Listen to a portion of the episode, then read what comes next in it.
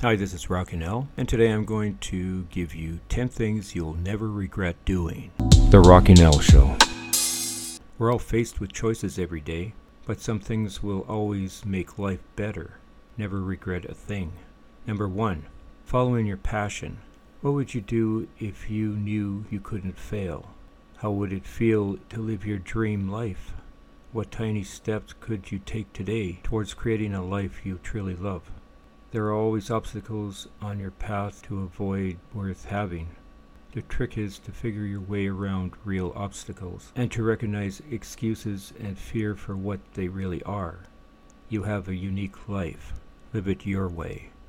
Number two, choosing food that nourishes your body. If we're going to live big, we need a well cared vehicle for the journey. Making food choices that you feel great about is always a smart move, both physically and psychologically.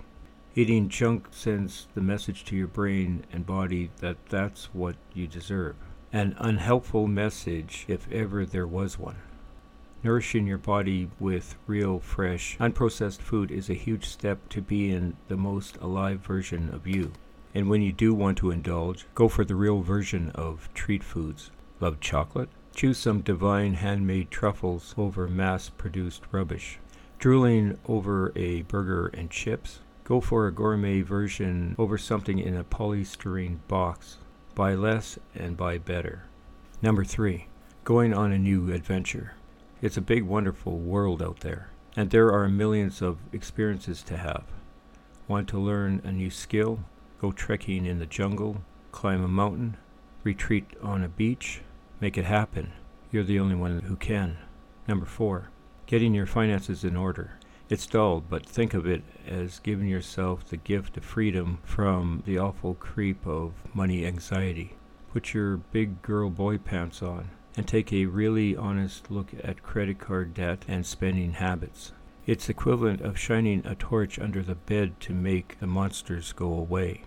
It might be uncomfortable at first, but it's always better to know where you stand. Number five, going to bed an hour earlier. We're basically cave people living in a chronically stressful 24 hour society, and most of us are frequently exhausted. Give yourself what you need and try going to bed an hour earlier. The you of tomorrow will love you for it. Number six, do something, anything, that makes your spirit come alive every day. It's so easy to get caught up in adulting that we forget to play.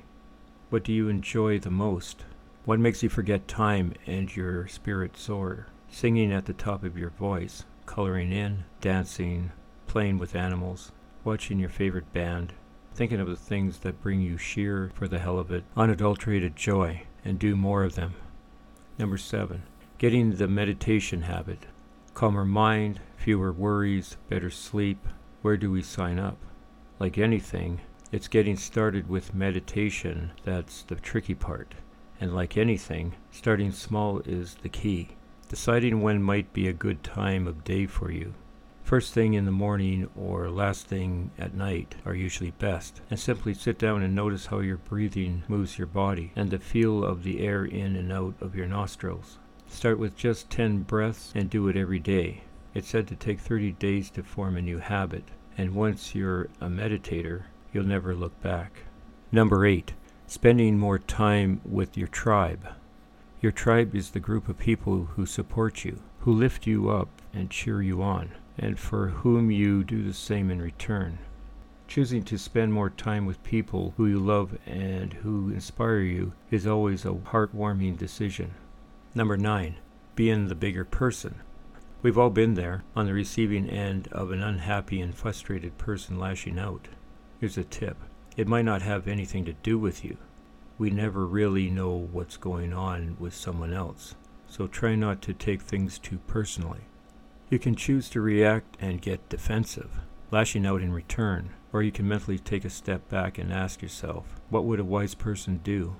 Being the bigger person may not feel like the most satisfying thing at the time, but choosing to make your point calmly and passionately will always leave you feeling proud of yourself later.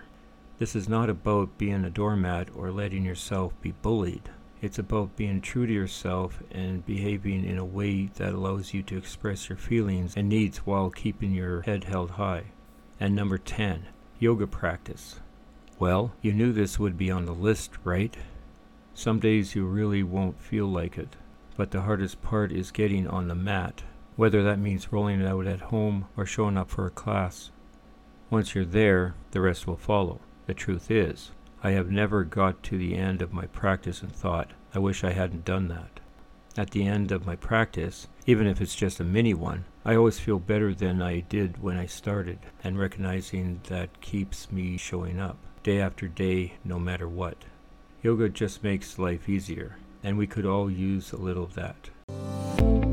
I hope you found this podcast informative. If you have any comments about this or the other episodes, please comment where available or send them to the Rocking Al Show at rockingalentertainment.ca. I'll be looking forward to reading them. You can also hear the podcast from other apps. Go to www.rock103.ca forward slash apps, where you can download your favorite apps to your devices. Until next time, goodbye, everybody. The Rocking Al Show.